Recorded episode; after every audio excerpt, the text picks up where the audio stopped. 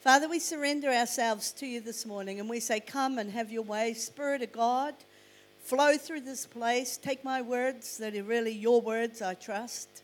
Anoint them and let them touch every heart in this place. Help us to be honest in our self evaluation. Cause us to look to you, knowing that you are the one who strengthens us, you guide us, you protect us, you lead us, you change us, you heal us, you make us whole. And so we want to give you all the glory in this place this morning as we have done up until now. Come and have your way, Spirit of God, I pray, in Jesus' name. And everyone said, Amen, amen, amen. Okay, last week, Pastor Tark spoke on Beyond Me. Good message, wasn't it? Who heard it? Yeah? Okay, Beyond Me. Now, he was using it in the context that it's not all about me, that there is a purpose for the church and God's got a goal, and, and part of that is um, going to be achieved, for example, through New Zealand and beyond, spearheading the prayer walk for all of New Zealand. It's not just our church, it's all the churches in New Zealand. All Christian people can be involved in that. And prayer is about beyond me, isn't it? It's about going outside of me and caring about other people, other situations, other circumstances. Believing that when I stand in the gap and I pray, God has the freedom to do what He wants to do. Because one of us, two of us, 40 of us, 400 of us, a million of us stand up saying, God can do it. Yeah? And that's what the volunteering for the conference is about. For the conferences, for New Zealand Beyond conferences, Beyond Me. Today I'm going to talk about Beyond Me, but in a different context. I'm going to say that it's beyond me to do anything. Apart from Christ, I can do nothing. It's beyond me to control the circumstances. I need to look to God. I need to put Him in control. We're going to be talking about temptations and overcoming temptations and how in our own strength we can't do it. But with God, all things are possible and nothing is too difficult. Amen? We're going to start off with a clip called The Story of Three Frogs. It's only one minute long. So if you blink, you'll miss it. All right, so let's have a look at that before I carry on.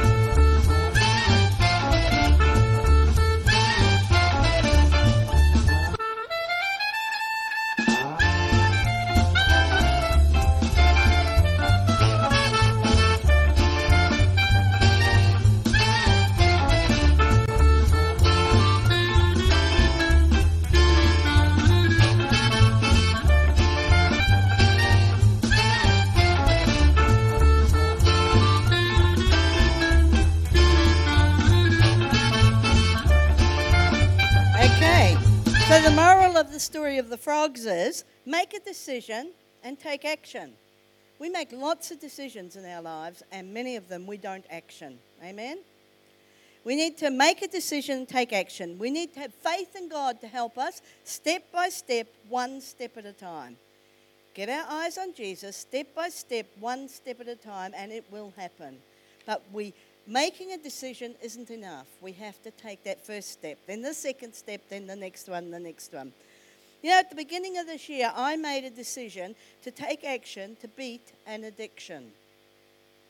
It was a winning decision, but today I stand before you disappointed in myself because I took my eyes off the prize and I've lost much of the ground that I gained. You see, I have the signs of osteoarthritis in my body. It's a debilitating chronic disease that, if left unchecked, results in increased pain, severe disability, and ultimately in total loss of independence. Managing this disease with drugs is limited because there's actually no cure. However, diet and exercise um, have a huge impact on its progress or limiting its progress. Thank you, Jesus. Got a cough as a result of the flu. Um, limiting the pro- progress of the disease and its disabling effects. For me, sugar in particular significantly increases the swelling, the stiffness, and the pain in my joints. In fact, I can eat a chocolate bar, and as I eat the chocolate bar, I can feel the pain, and then a joint becomes stiff and it will no longer bend. That's how quick it is with sugar in my body. I've known this for a long time, over many years, and I've done little about it. At the beginning of this year, as my joints thickened, became stiff, and some even became immovable, the continual pain in my hands was so severe that some nights I couldn't sleep at all. And so I made a decision that I had to take drastic dietary action, not only to control, but to reduce the arthritis that was ruling my body and therefore ruling my life. So I prayed and I fasted and I waited upon the Lord. And in mid January, together, the Lord and I embarked upon a four month journey that successfully eliminated all sugars from my diet, all sugar, reduced it to a normal level, and actually, I'm stopped all the symptoms, the signs. I had no pain whatsoever at all. So it was quite remarkable what happened. My addiction to sugar also left. I no longer craved it. I no longer I could look at cakes. I could walk past chocolates, and it didn't even I didn't even turn my head. Totally gone. The addiction gone after 12 months. After four months. Only with God I discovered because what happened was that I started boasting to others, and in fact, I think I did it to you, all right, about my great success. My great success. And in doing so, I took my eyes off Jesus and I began putting my eyes on myself. I can do this. Look what I've done. I'm pretty good. And as a result of my change in focus from the Lord, away from the Lord and toward me, I started losing this spiritual battle. And no matter how hard I tried, I couldn't reverse the downhill slide. And in fact, it got to a point where I was eating, not because I wanted to, but simply because I had lost that control in Christ over the addiction. I would eat stuff I didn't even want to eat. I would eat it until I felt sick. It was like, give me sugar, give me sweets, give me. It was worse after than it was before. Do you know what I'm talking about when you've got a temptation? It's a curse of a thing, isn't it? All right, so finally, two weeks ago, because I felt the God said I had to preach on this topic, I have to be honest. Two weeks ago, I renewed my commitment to look to Jesus to get the battle won. And mostly it's working. I'm again on the winning team, and that team is Jesus and me. Jesus and me. It's no one else's problem. It's no one else's issue. You know, when I have a birthday party and somebody bakes me a cake, I don't have to have a piece of that cake. I can be honest.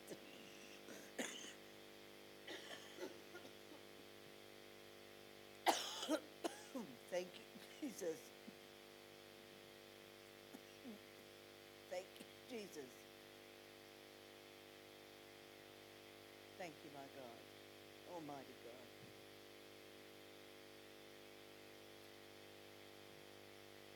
We'll still finish on time.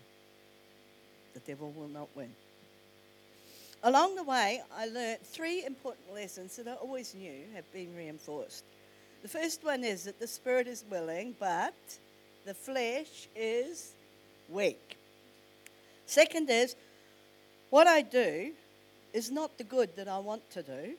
Instead, I do what I don't want to do. Who knows what I'm talking about? Yeah, good murmur. And the third is that apart from Christ, I can do nothing. Yeah. And they, we know this, don't we? I mean, I'm, uh, I'm reading it, and you're immediately giving me the answers because you know the answers. We know the answers. But we have this will within us that just wants to do its own thing. So let's look at the nature of temptation. In Romans 7, verses 15, we read, I do not understand what I do. For what I want to do, I do not do. But what I hate, that is what I do. It's a funny thing, isn't it, that scripture? All right? I don't understand it. Why do I do the thing that I don't want to do?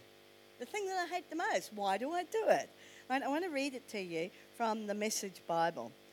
What I don't understand about myself is that I decide one way and then I act another, doing things that I absolutely despise. But if I can't, so if I can't be trusted to figure out what is best for myself and then do it, it becomes obvious that God's command is necessary. But I need something more. I obviously need help. I realize that I don't have what it takes. I can will it, but I can't do it. I decide to do good, but I don't really do it. That's because I don't really decide. I'm not really committed. I decide not to do bad, but then I do it anyway. My decisions, such as they are, do not result in actions. Some, something has gone wrong deep within me and gets the better of me every time. It happens so regularly, it's predictable. Yeah? You know what I'm talking about? Sin's there to trip me right up. I've tried everything, nothing helps. I'm at the end of my rope. Is there no one who can do anything for me? Isn't that the real question? The answer, thank God, is that Jesus Christ can and he does. He acted to set things right in this life of contradictions. So I want to serve God with all my heart and mind. Where I want to serve him with all my heart and mind, but am pulled by the influence of sin to do something else, Jesus is there to help. Good news? All right, but apart from Christ, I can do nothing. I like the Message Bible sometimes. It says it in plain language, doesn't it? We can't miss the point. Other times I don't want to hear it in plain language because I do want to miss the point. When temptation arises, we usually respond in one of three ways. Firstly, we simply give in to it. It feels good, so just do it. We have that mentality, all right? Why are you fighting it? It's not that bad, it's only once. So we just simply do it. The second way we respond to temptation is we enter into a daily struggle against it. But often we fight in our own strength.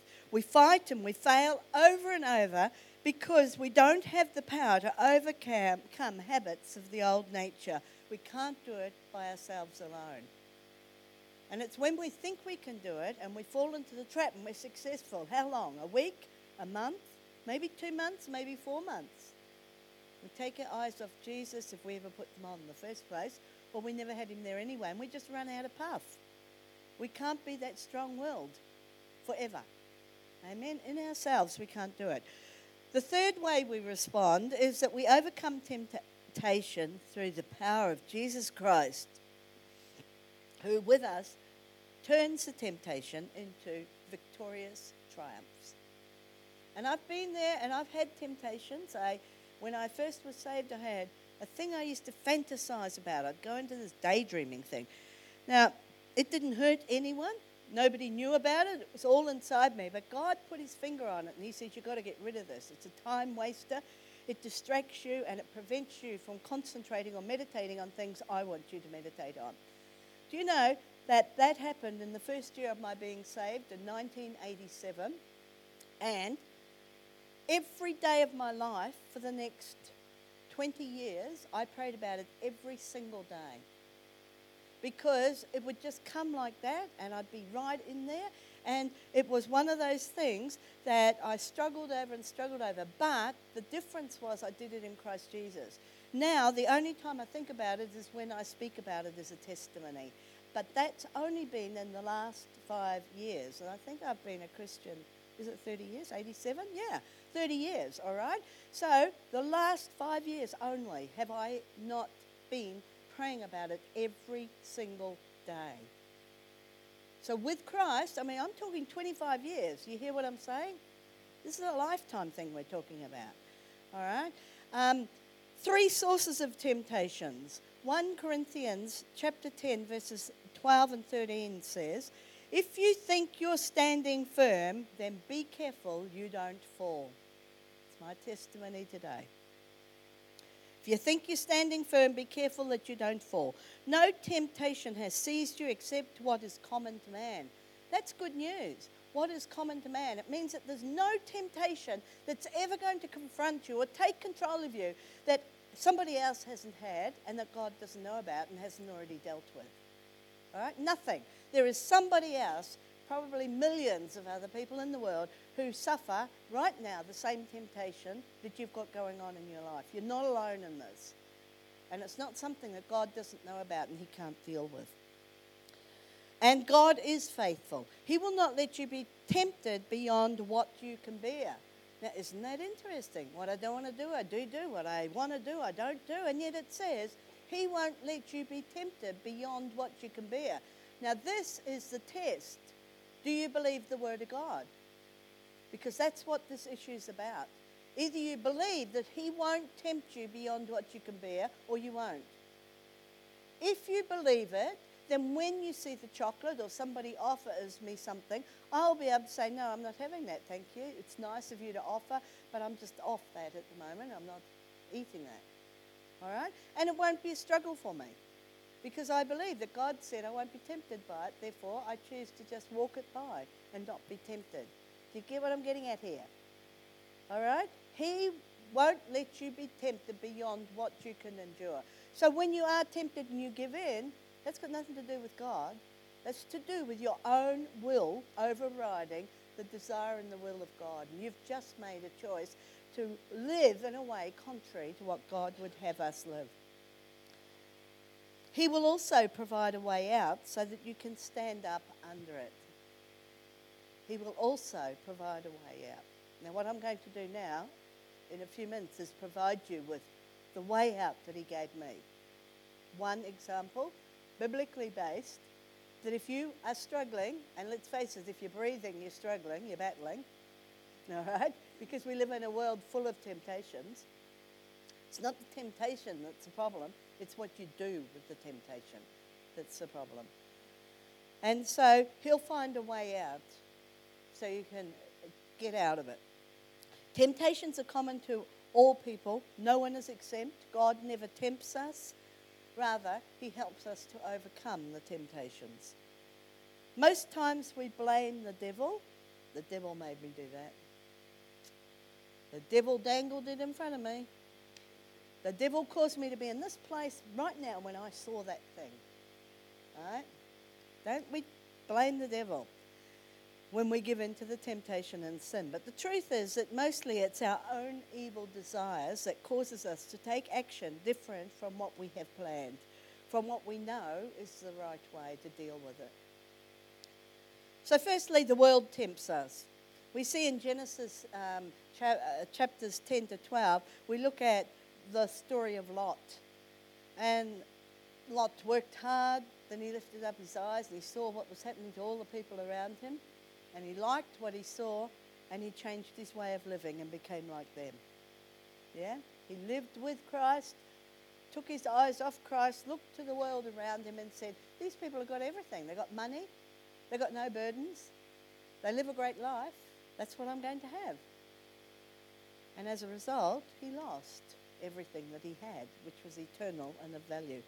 We can get so caught up in the ways of the world that we don't realize how far we've actually moved away from the kingdom. Now, if you've recently come into the kingdom of God, those ways of the world are very familiar to you. They're the way you've lived. I lived that way for 39 years. So to me, it's very clear. That's what I used to do before I was 39, and this is what I should do after I um, was 39. All right, and so, but you know, sometimes we get mixed messages and we don't know what is of the kingdom and what is of God. But when we're working in the world and we're out there in the world and we're participating in the activities of the world, things get blurred and we don't realize how much we're being contaminated by it if we're not taking care to avoid that. The world tempts us.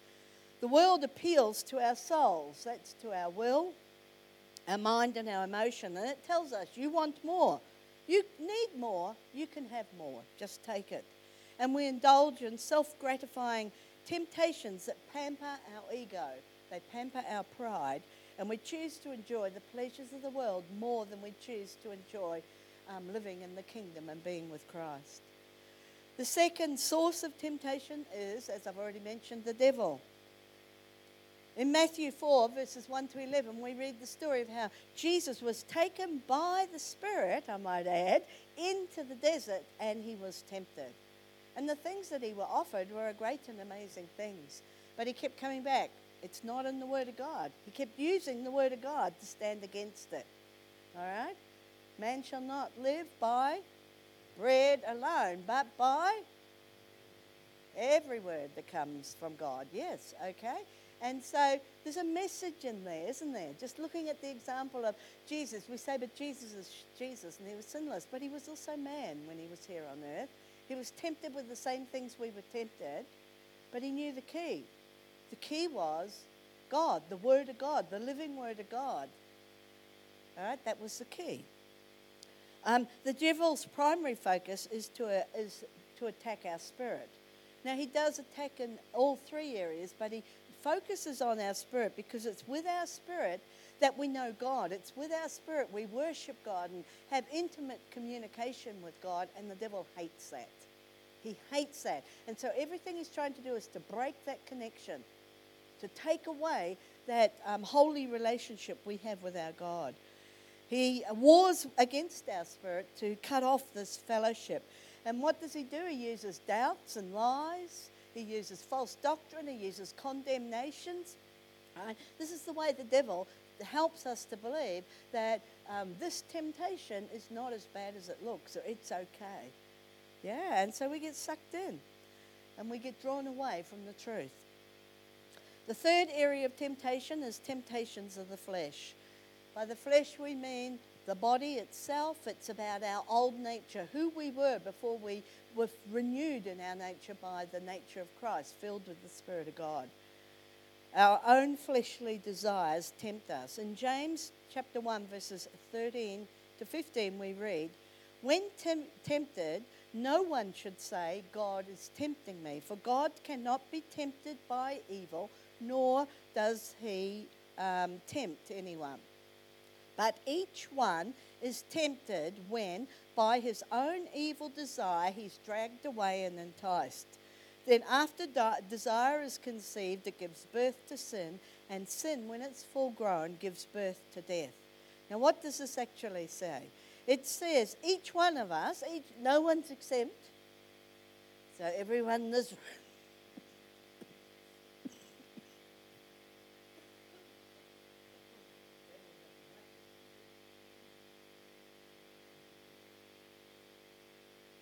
when by his own evil desire he's enticed.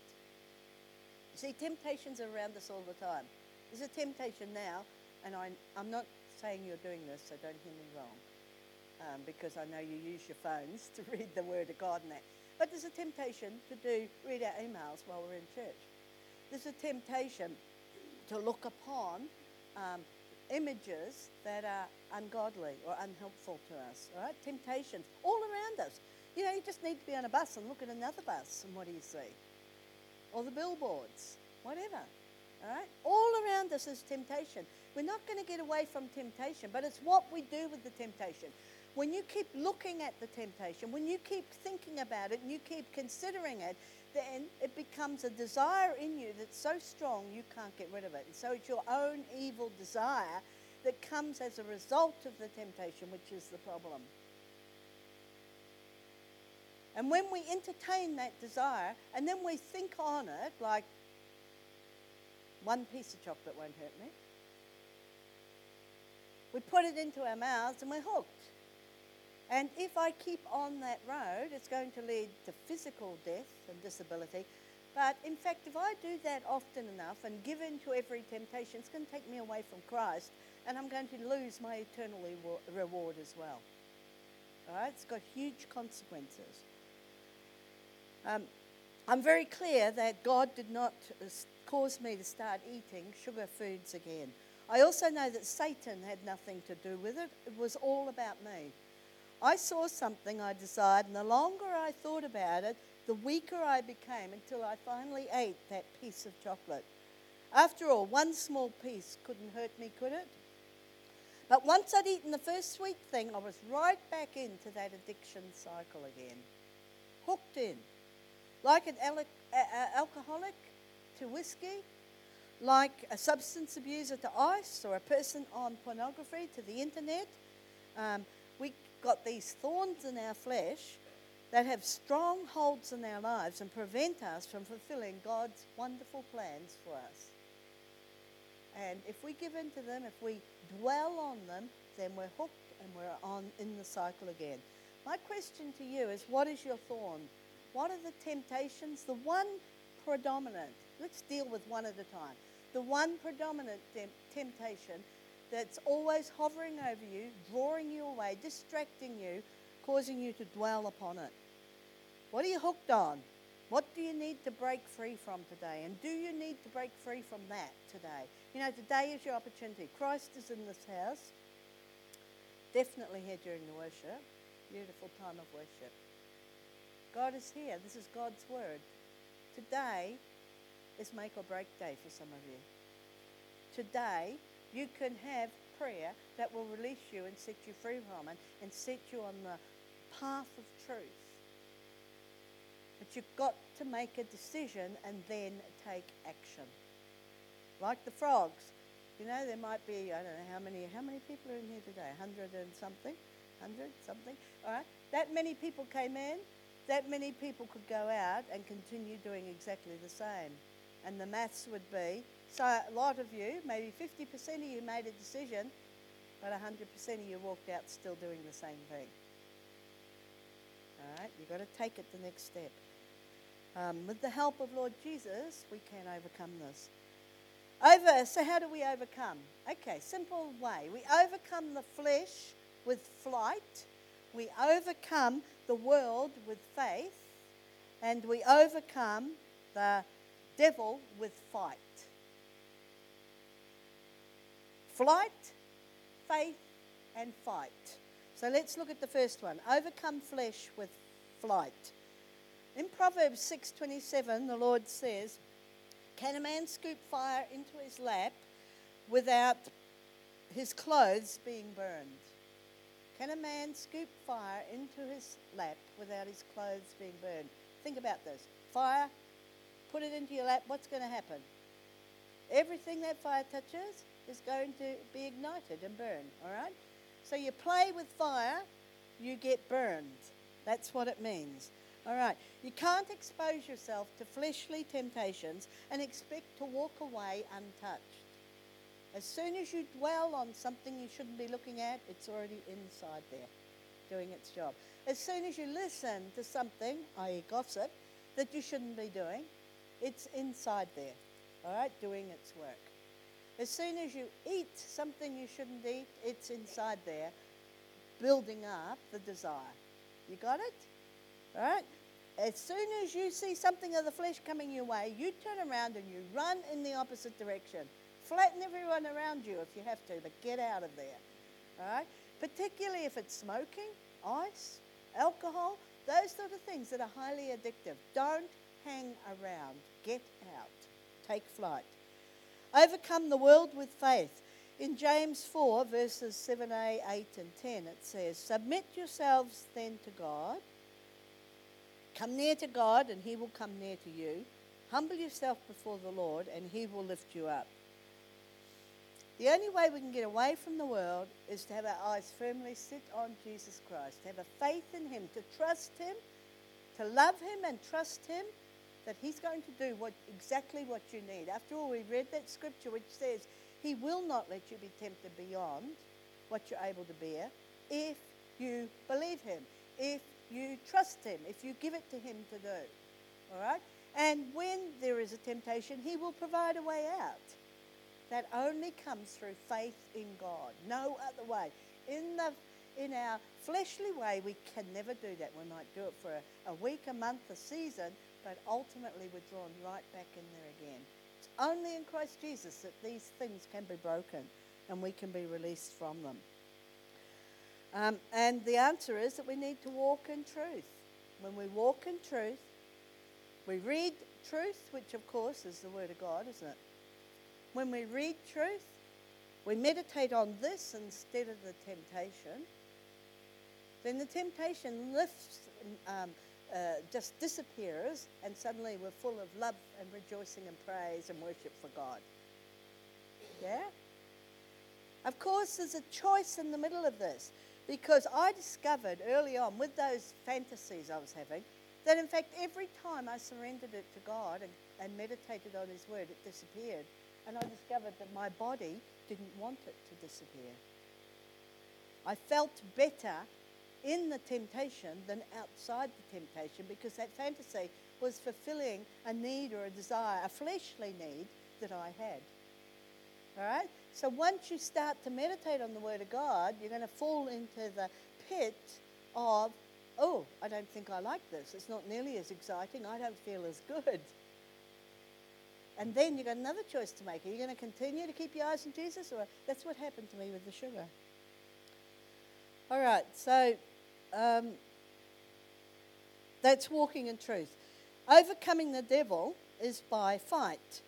James 4 7b, which is embedded in the middle of the previous scripture, says, Resist the devil and he will flee. You cannot run away from the devil, but you can drive him away from you with the authority and the power of Jesus Christ. Let me say that again. You cannot run away from the devil, he's always there. But you can drive him away from you with the authority and power of Jesus Christ. So you resist the devil with the word. You resist the devil in the spirit. Resist him with the word. Start declaring the word, declaring the truth that's relevant to the situation. I am more than an overcomer. I can do all things in Christ Jesus. Start using the word of God.